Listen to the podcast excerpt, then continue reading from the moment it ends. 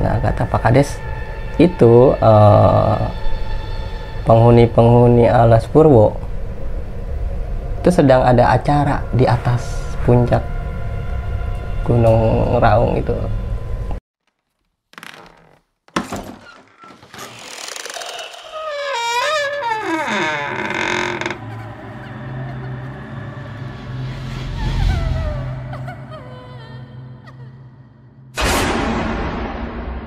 Assalamualaikum warahmatullahi wabarakatuh. Balik lagi sama gua Gilang di ngobrol.com Kali ini gue kedatangan narasumber Teman gue dari satu komunitas Senior gue lah Abang Sugi.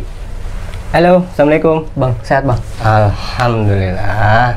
Nah, Bang Sugi ini mau cerita tentang apa nih? Uh, kisah gue waktu di pendakian gue di Raung, jalur Glenmore itu gue tersesat Oh, tersesat. Tuh kisi-kisi lengkapnya kira-kira? Nah, itu gue tersesat selama empat hari dan gue ketemu sesuatu yang di luar nalar lah. Kejadian mistis lah ya? Nah, luar biasa itu mah. Uh, itu dia sedikit kisi-kisi dari Bang Sugi. dan buat teman-teman terima kasih banget yang udah subscribe dan yang belum subscribe kita minta bantuannya karena subscribe itu gratis men. Dan jangan lupa bantu terus ngobrol.com untuk terus berkembang. Oke, tanpa berlama-lama, mari kita dengerin cerita dari Bang Sugi.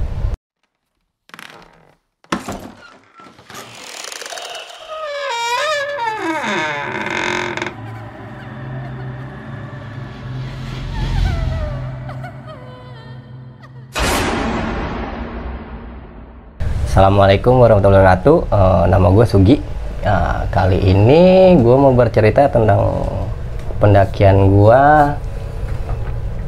pada tahun 2009 itu di Gunung Raung jalur Glenmore. Nah, awal-awal awal-awalnya itu gue berangkat bertiga, bertiga. Uh, naik kereta, ya kereta kereta ekonomi lah kereta ekonomi gua nyambung dari Lempuyangan ke Sri Tanjung. Cuman gua telat 5 menit nih lang. 5 menit? 5 menit. Akhirnya gua nggak bisa naik kereta Sri Tanjung. Gua naik kereta ke arah Surabaya. Ah. turun di Waru, Waru. Nah, gua naik bis lagi nih ke, ter ke terminal Bungur. Hmm, terus? Nah, dari terminal Bungur gue naik bis ke Banyuwangi nah dari Banyuwangi gue turun di desa Glenmore lah. Akhirnya dari situ gue naik ojek sekitar sejam kurang lah ke rumah Pak Kades. Rumah Pak Kadesnya itu kalau nggak salah masih ingetan gue namanya Pak Rosid. Pak Rosid akhirnya gue ketemu Pak Rosid. Nah udah gue ditanya-tanya ini ini ini ini. Nah, terus minta fotokopi KTP yang bertanggung jawab siapa nah gue isi form. Udah. Uh, gue siap-siap. Langsung gue jalan tuh. Sebenarnya sih dari rumah Pak Kades itu harusnya ada mobil ke batas pendakian lah batas hutan lah gitu batas hmm. proyek. Cuman dari situ karena waktu gua nggak ada mobil jadi gua harus jalan. Jalan itu udah makan waktu hampir seharian terpaksa gue ngecamp di situ. Ngecamp seharian di situ di batas proyek ngecamp. Nah udah besoknya gue lagi masak-masak gue udah siap-siap lah mau mau jalan mau lanjutin. Nah gue ngeliat orang nih uh, entah itu petani entah itu apa gue lupa lah bentuknya. Pokoknya orang lah gitu. Gue ikutin tuh orang tuh pas gue masuk itu hutan benar-benar hutan belantara bukan jalur pendakian. Hmm. itu kalau nggak salah se sebelum juhur lah. Sebelum juhur. Nah beberapa jam gue jalan gue tetap nggak nemuin itu nama namanya jalur pendakian. Akhirnya gue bertiga mutusin break ngopi di situ gue nyantai dulu. Ya ada kali setengah jam gue nyantai. Ada nyantai. Nah yang satu temen gue nih emang uh, ada niatan puasa Daud gitu. Selama pendakian di Raung ini gitu.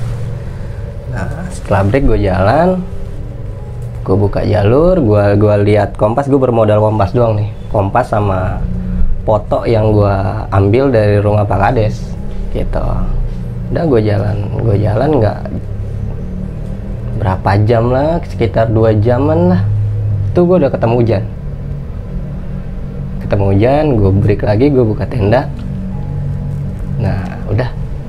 Gue di situ gue gua ngobrol biasa lah gue nyari nyari solusi nyari nyari gimana enaknya.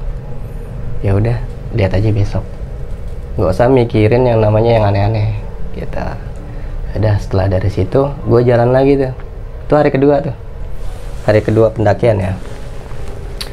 Hari kedua hmm, sama sih kondisinya. Sekitar beberapa jam gue jalan hujan lagi. Hujan lagi tuh. Beberapa jam akhirnya gue buka.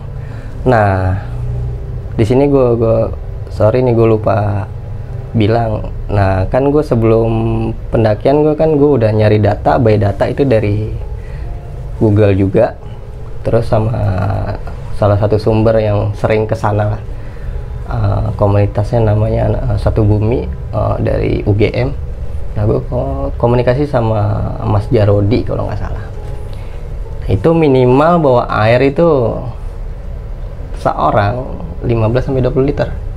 Cuman gue uh, bertiga itu masing-masing orang bawa cuma 3 liter. Karena kenapa gue nggak bawa air banyak? Karena kan tujuan gue lintas tuh. Dari puncak selatan ke puncak sejati jadi emang keril kita bertiga itu banyak alat climbing lah gitu. Nah pas gue ngelanjutin ke jalanan terus tetap hujan akhirnya gue ngecamp lagi uh, cara siasatinnya atau gue bertiga dapat berkah lah. Uh, dapat air lah dari air hujan gitu selama hari ketiga. Terus pas gue lanjutin lagi nih gue lihat kompas sebelum jalan uh, gue lihat peta yang ada di rumah Pak Kades itu kan posisi puncak itu di barat. Nah gue ikutin kan gue lihat kompas lagi. Nah ini baratnya kok makin jauh gitu. Makin jauhnya sekitar 30 derajat lah. 30 derajat. Nah akhirnya gue sekitar ya lama lah agak lama gue diskusi di situ ya sedikit ada emosi. Akhirnya kita relaxin kita ngopi kita makan dulu akhirnya kita putusin. Lawan arah. Gue potong kompas potong kompas dalam arti kata seharusnya gue ke barat gue ke timur. Gitu. Ke timur akhirnya gue ke timur nggak lama sekitar hampir kali 5 5 6 jam lah gue lewatin hutan combrang hutan apa namanya rotan. Gue ketemu itu jalur jalur resminya pendakiannya eh pendakian Gunung Raung itu. Gitu. Nah itu jalur yang gue buka emang ketutup gitu. Ketutup emang itu mungkin jalur petani gitu. Orang-orang berburu atau jalur jalur-jalur pemburu lah jalur, jalur petani yang nyari kayu gitu. Nah akhirnya gue tutup lagi ya udah gue ngikutin jalur. Nggak lama gue nyari lahan buat ngecamp akhirnya gue ketemu tuh tanah datar tanah datar. Akhirnya gue ngecamp tuh sekali uh, sehari lagi tuh. Nah yang gue heran di sini mulai-mulai kadang-kadang logika gue udah bercampur sama apa ya? Di luar logika lah udah.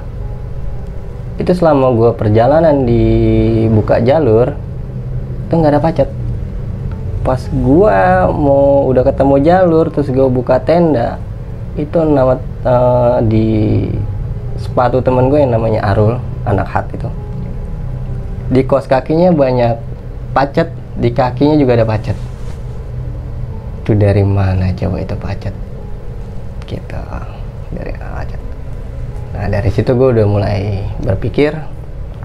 Nah temen gue nih yang orang Pekalongan namanya Mas Datuk eh, bisa sih sebenarnya bisa bisa merasakan lah dia cuma mengarahkan gini ya udah yang udah kejadian nggak usah dibahas lah kata dia gitu. Fokus kita puncak puncak jati udah gitu. Selain itu nggak usah dipikirin gitu. Udah kita lanjutin gitu. Dah hari keempat gue jalan tuh ke atas. Itu seharian nggak ketemu hujan gue nggak ketemu hujan dengan stok air ya menipis lah. Nipis. Nah akhirnya gue ketemu yang namanya batas vegetasi itu. Batas vegetasi. Batas vegetasi itu sekitar perjalanan 6 jam lebih lah. Itu di kalau dilihat dari petanya itu pos terakhir pos 7 pos 7 gue ngecamp dulu sehari. Udah gue gue nyiapin alat buat buat lintas udah nyiapin semua ternyata kondisi nggak memungkinkan. Nah itu bertepatan tanggal 1 Januari 2010 gue start dari awal pendakian itu tanggal 22 Desember. Nah gue nyiasatin air biar hemat buat turun. Kan gue survei sebelum naik nih. Nah di situ alhamdulillahnya ada raspberry liar. Akhirnya gue kumpulin dulu buat bekal gue baru gue naik. Baru gue naik. Sampai batas vegetasi udah jalur puncak lah nah itu jalurnya nggak kelihatan. Jalurnya nggak kelihatan. Ke atas jalurnya nggak kelihatan. Nggak kelihatan. Nah terus gue diskusi itu bertiga sama temen gue ya udah akhirnya gue nandainnya pakai tramontina. Tramontina gue tancapin di batas vegetasi. Udah gue naik tuh. Tapi posisi tramontina begini ya biar ada cahaya ada cahaya. Nah itu gua summit itu sekitar 4 jam lah nyampe puncak. Kondisi mendung. Puncak sejati. puncak selatan. Puncak selatan. puncak selatan. Puncak selatan gitu nah terus habis sampai puncak ya biasalah eh, dokumentasi seadanya lah gitu buat kenang-kenangan eh, foto-foto sebentar terus cuma bisa melihat tujuan yang tertunda lah puncak sejati terus pas siang jam mau asar lah akhirnya gue turun tuh nah dari turun itu kita diskusi lagi karena posisi tramontinanya nggak kelihatan Hmm. dari atas. Nah akhirnya kita mutusin ya lewat lewat jalur pinggiran batu. Nah di situ posisinya eh kayak kayak puncak selatan itu kayak gunung apa ya yang pernah gua lihat ya kayak merapi lah gitu kayak merapi banyak batu lah gitu. Udah dari situ gue turun agak lama tuh sekitar ya empat jaman lah akhirnya gue ketemu juga itu jalur yang gue tandain. Dah akhirnya nah pas gue nyampe batas vegetasi setelah turun itu hujan tuh. Hujan. Hujannya sih gerimis doang. Nah di situ di bawah situ di bawah lerengnya ada ada batu-batu lah yang berlobang lah. Ada ada air. Akhirnya gue tampung tuh. Gue tampung gue ambil pakai alat seadanya akhirnya gue taruh aqua lumayan lah dapet setengah. Akhirnya gue turun tuh. Gue turun. Gua turun akhirnya hmm, kita makan. Kita makan. Nanggung camp dulu nih sehari lagi nih sebelum gue turun ke bawah. Gue makan tuh. Gue makan. Nah salahnya air yang seharusnya buat turun itu dipakai buat masak nasi. Habislah air. Udah gue nggak ada stok air ya kan pas malamnya. Ya udah dari situ gue puasa minum. Gitu puasa minum. Kan gue ma habis makan tuh air habis tuh. Ya udah akhirnya gue masuk tenda ngobrol-ngobrol. Kan yang ngerokok gue doang berdua nih.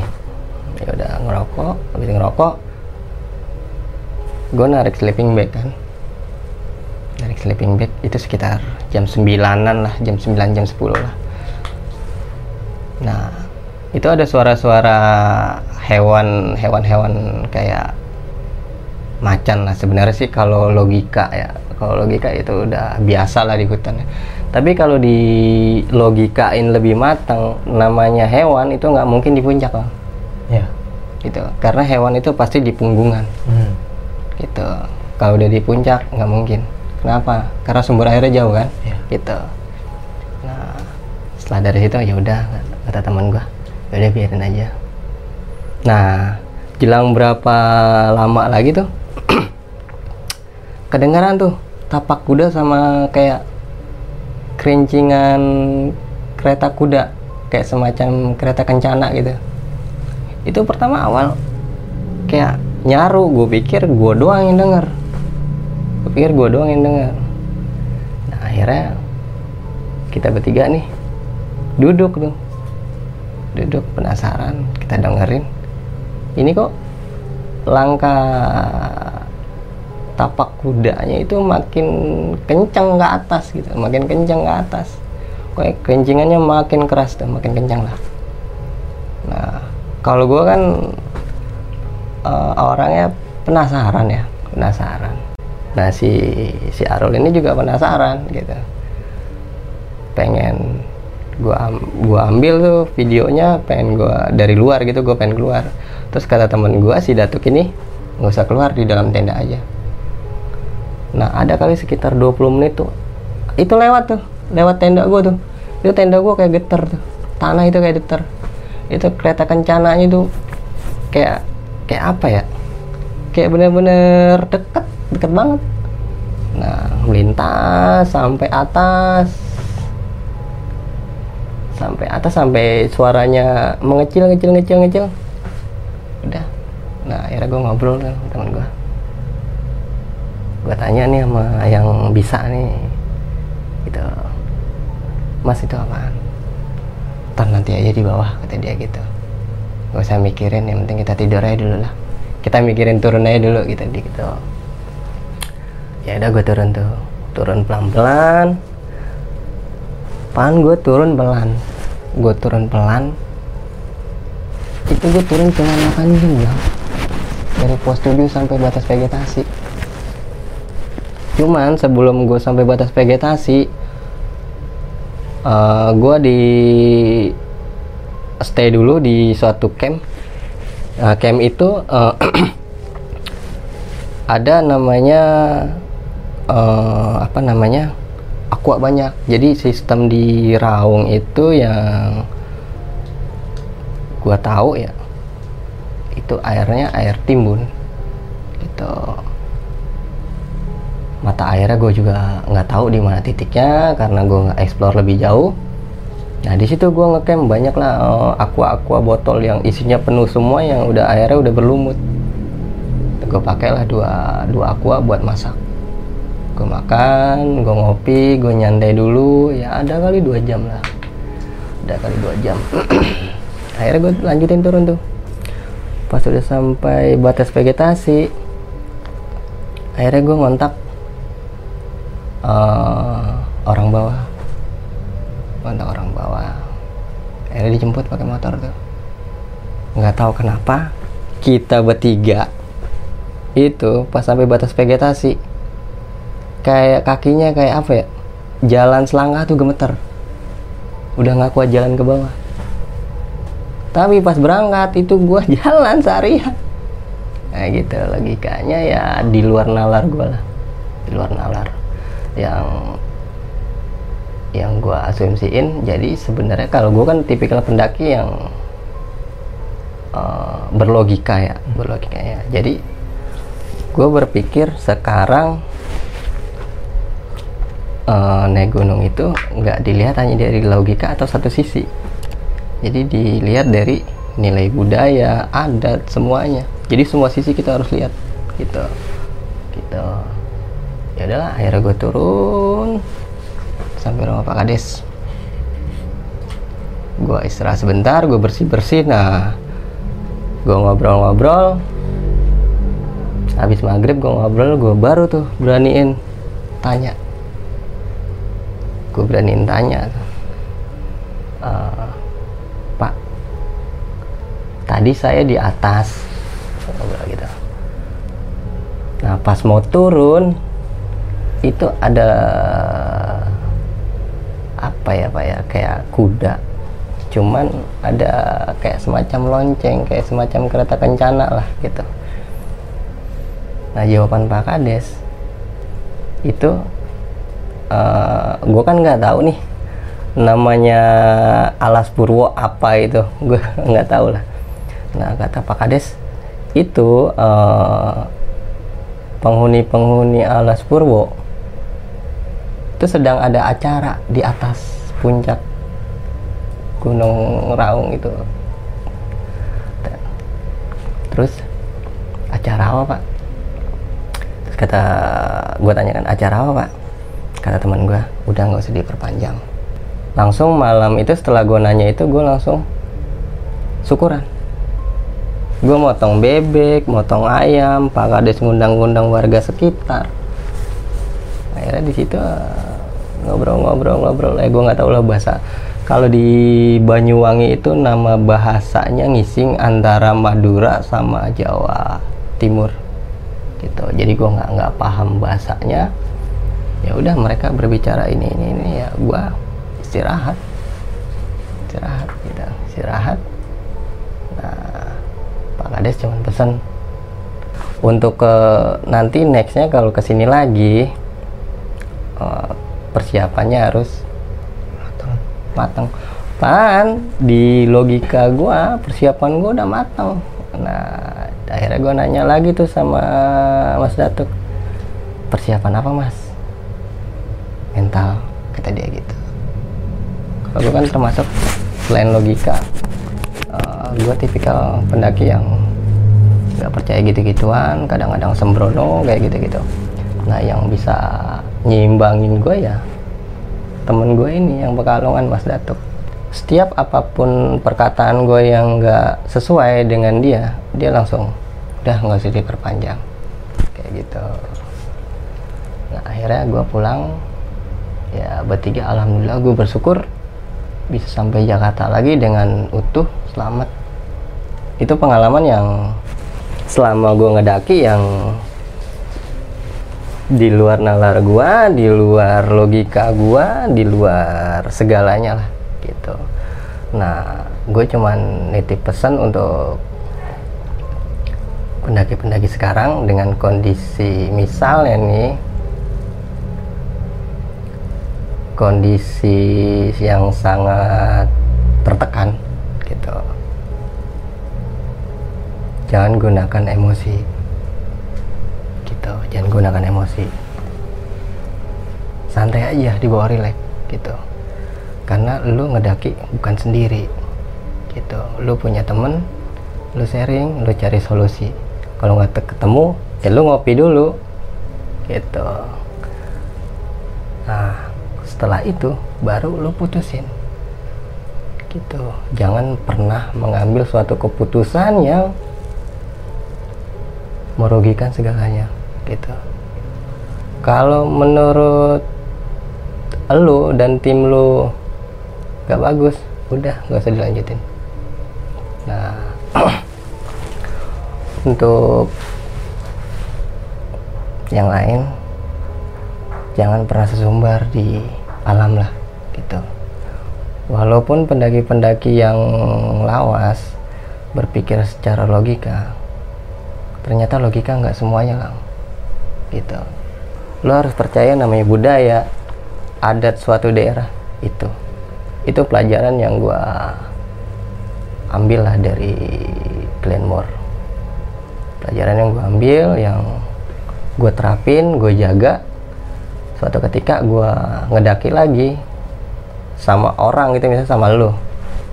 Ntar gue kasih tahu ini ini ini ini, pengalaman gue ya itu aja sih lang pengalaman pendakian gue di Raung Oke teman-teman, jadi begitu uh, cerita Bang Sugi di pendakian Gunung Raungnya di tahun 2009. Paling kayaknya gue harus bertanya nih Bang nih, karena gue masih penasaran. silakan silakan Dari uh, ketika lo awal mendaki Uh-uh. dari jalur Glenmore itu ya, Mm-mm. lo kan suka ketemu seorang petani Bang. Mm-mm. Jadi sebenarnya itu bercabang kan ya jalurnya. ya Nah, eh, di jalur itu jatuhnya lu ngikutin petani karena emang itu petani bener atau emang feeling lu itu jalur pendaki atau kenapa lu bisa salah kayak? Nah, jalur yang gue ikutin sebenarnya kalau dari jalan jalan itu nggak kelihatan. Jalur pendakinya juga nggak kelihatan. Oh, Jadi gue hanya spontan ngikutin gitu. Jadi gue diskusi, wah itu ada orang lewat, yuk kita ikutin. Gitu. Karena kan gue beda data, beda data, terus cuman ya nggak tahu detail lah gitu. Ya, akhirnya gue ikutin ya ternyata hutan belantara gelap. nah selama eh, lu tersesat itu kan udah sekitar lima hari ya. Mm-mm. Eh, ada kira-kira ada cerita yang gimana gitu di situ?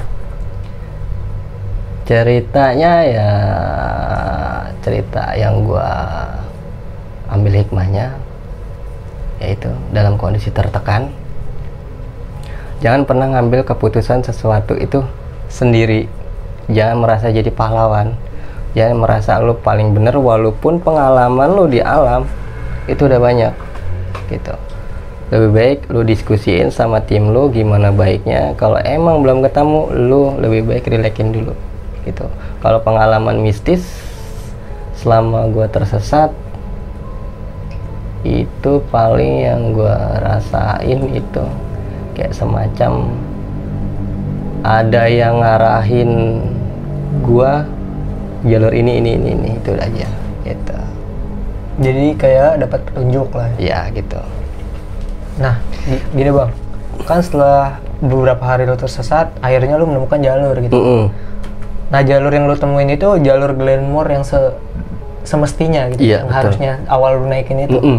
Oh, berarti lu istilahnya dari jalur yang salah balik lagi ke jalur yang benar. Mm-mm. Oh. Tapi emang itu jalur warga sebenarnya yang lu naikin. jalur warga bisa jalur pemburu juga bisa jalur Karena emang udah nggak jelas banget. nggak jelas Oh. Tapi untungnya dalam kondisi survival itu lu ketolong sama hujan itu ya.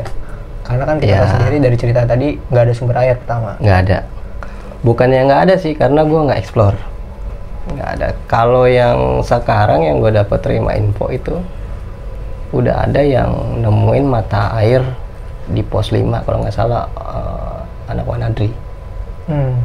cuman dia turun ke bawah Motong lagi. motong gitu Nah, eh, satu lagi nih bang yang bikin gue penasaran. Sedekat apa sih kereta kencana itu setelah lewat itu? Dekat banget sebelah tenda kah? sebelah tenda Kenceng banget berarti kerincingannya. kenceng Berarti kan logikanya kereta kencana itu ada kuda dan ada tempat gerobaknya lah istilahnya gitu. ya Oh, itu itu eh, tenda berapa sih lebarnya ya ya katakan dua kali tiga lah. Ya, dua kali tiga. Ya itu sebelahnya itu nggak nggak nyampe 50 cm lah, nggak nyampe setengah meter. Berarti harusnya kenceng banget berarti. Kenceng. Orang itu eh, apa namanya lapak gue itu geter. Lapak gue geter. Berarti logikanya emang kayaknya beneran lewat gitu kan. Nah iya, gitu. Karena kita juga sampai ngerasa istilahnya kalau misalkan cuma suara mah oke lah. Tapi ini getar kan. Nah, gue gue kalau cerita begini tuh gue pasti merinding sampai sekarang merinding. Kalau yang lain-lain sih ya nggak terlalu ya, ya sampai gue syukuran lah itu yang sampai di luar nalar gue gue harus syukuran itu jam. Ketika lu nyampe bawah. Iya. Berarti lu total selama perjalanan dan dari naik dan lu tersesat sampai ke bawah tuh berapa hari bang? Kan- Sama pendakian? Iya, 10 hari. 10 hari berarti lu di Gunung Raung tuh. Mm-mm. 10 hari. Terus eh, ini bang, dari awal naik, emang lu bener-bener nggak ketemu pendaki? Di Nggak jalur resmi juga nggak ada? Dari awal gue di rumah Pak Rosid, itu yang daftar cuman gue doang bertiga. Sampai gue turun, cuman bertiga. Nggak ada lagi. Sama sekali nggak ketemu. Nggak ada. Berarti logikanya si parosit ini ketika lu nyampe bawah dan harus ada syukuran, eh, istilahnya dia tuh eh, mensyukuri ketika lu udah bisa nyampe bawah gitu. Iya, bisa dibilang begitulah gitu. Alhamdulillahnya lu istilahnya bisa selamat nih orang Iya, nih. betul, betul, betul. Jadi terakhir sih bang, kesan pesan lu selama pendakian dan apa yang bisa lu sampaikan buat mereka mereka yang nonton Untuk yang nonton uh, cerita gue nih, sekarang kan dunia pendakian itu uh, sangat mudah lah. Ilmu juga sangat gampang, di Google juga bisa gitu. Cuman jangan terlalu hmm, apa ya sesumbar lah, congkak lah gitu loh. Walaupun alat lo mahal atau eh, eh, ya paling paling bagus lah di sekarang-sekarang gitu. Cuman jangan pernah namanya eh, merasa lo paling paling apa ya paling bener lah paling bener segala sesuatu itu harus dirembukan. Saya terus eh, jangan berpikir hanya satu sisi. Lo harus melihat semua sisi gitu. Karena kalau melihat satu sisi lo nggak bakal ketemu ketika kondisi lo sangat tertekan gitu. Nah untuk eh, ketika survival lo harus berpikir secara jernih jangan berpikir emosional. Kadang-kadang orang yang berpengalaman yang survivalnya tinggi yang bikin dia eh, membuat kesalahan ya walaupun kecil jadi fatal. Ya karena ya dia terlalu meremehkan. meremehkan juga membanggakan. Ilmunya dia. Eh, eh. gitu. Ya jadi ya sekarang setiap gunung hati-hati aja. Eh, ibarat kita eh, namu lah ke rumah ke rumah lu nih misalnya nih. Ya kulon nuwun jaga tata krama jaga sopan santun ya. Ucapan dijaga sikap dijaga. Itu aja. Oke, paling gitu teman-teman cerita dari Bang Sugi. Paling pesan dari gue benar kata Bang Sugi dalam kondisi survival dan kita tersesat itu yang terpenting adalah ketenangan diri sendiri Bang ya. betul Karena untung atau malang tergantung ketenangan kita. betul Ya kan? Terus kita juga makin namanya stop. Kita thinking, berhenti dan kita mikir nih apa kita harus kayak gimana gitu kan, nyari solusi selanjutnya. Dan jangan sampai ketika nyasar kalian sotoy untuk melakukan sesuatu tapi kalian nggak berpikir dulu nih efeknya akan seperti apa kayak gitu. Oke, baik teman-teman, terima kasih banget Bang Sugi udah mau datang oke lah sama-sama channel gua ke ngobrol.com. Uh, terima kasih buat teman-teman yang selalu komentar di kolom komentarnya. Terima kasih kritiknya. Jangan lupa dukung kita terus untuk terlalu berkembang. Oke, gua akhiri video ini. Assalamualaikum warahmatullahi wabarakatuh. Tetap di ngobrol.com.